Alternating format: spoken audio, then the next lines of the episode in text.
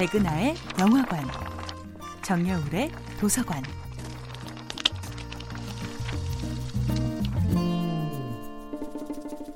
안녕하세요. 여러분과 아름답고 풍요로운 책 이야기를 나누고 있는 작가 정여울입니다.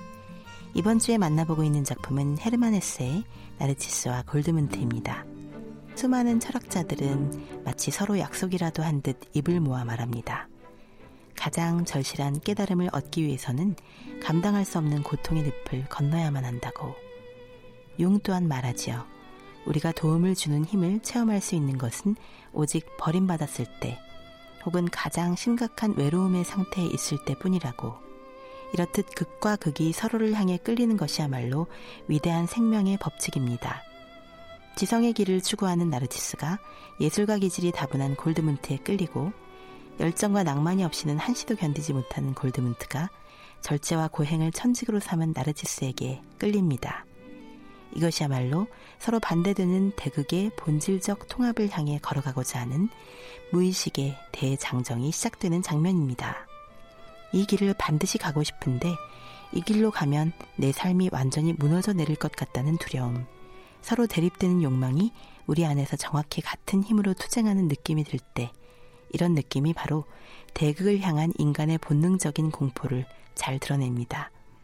영혼의 성숙은 바로 이런 끔찍한 역설을 피하지 않고 자기 삶의 일부로 기꺼이 받아들이는 데서 출발합니다. 가장 공존하기 어려운 극단적인 욕망을 결합시킬 때, 서로 양립할 수 없는 인격의 적대적인 양극을 결합시킬 때 오히려 마음의 내란은 극복될 수 있습니다. 나르치스는 골드문트를 향해 끌리는 자신의 마음이 위험하다고 느끼지요. 수도원이 요구하는 규율보다 오히려 더 엄격하게 자기를 단련해온 나르치스는 골드문트의 일거수일투족을 향해 눈길을 뗄 수 없는 자신을 발견하며 소스라칩니다. 골드문트는 나르치스를 향해 자석처럼 이끌리는 자신의 마음을 굳이 감추려 하지 않지요.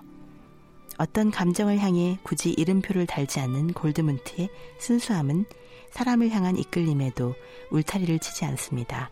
나르치스는 골드문트에게 돌이킬 수 없는 상처를 주더라도 반드시 성직자의 길을 걸어야 한다는 어울리지 않는 꿈을 꾸고 있는 골드문트의 잠든 의식을 깨우고자 합니다. 골드문트는 아직 자신의 무의식 속에 자신도 모르게 꿈틀거리고 있는 예술의 열정을 깨닫지 못하고 있었던 것입니다.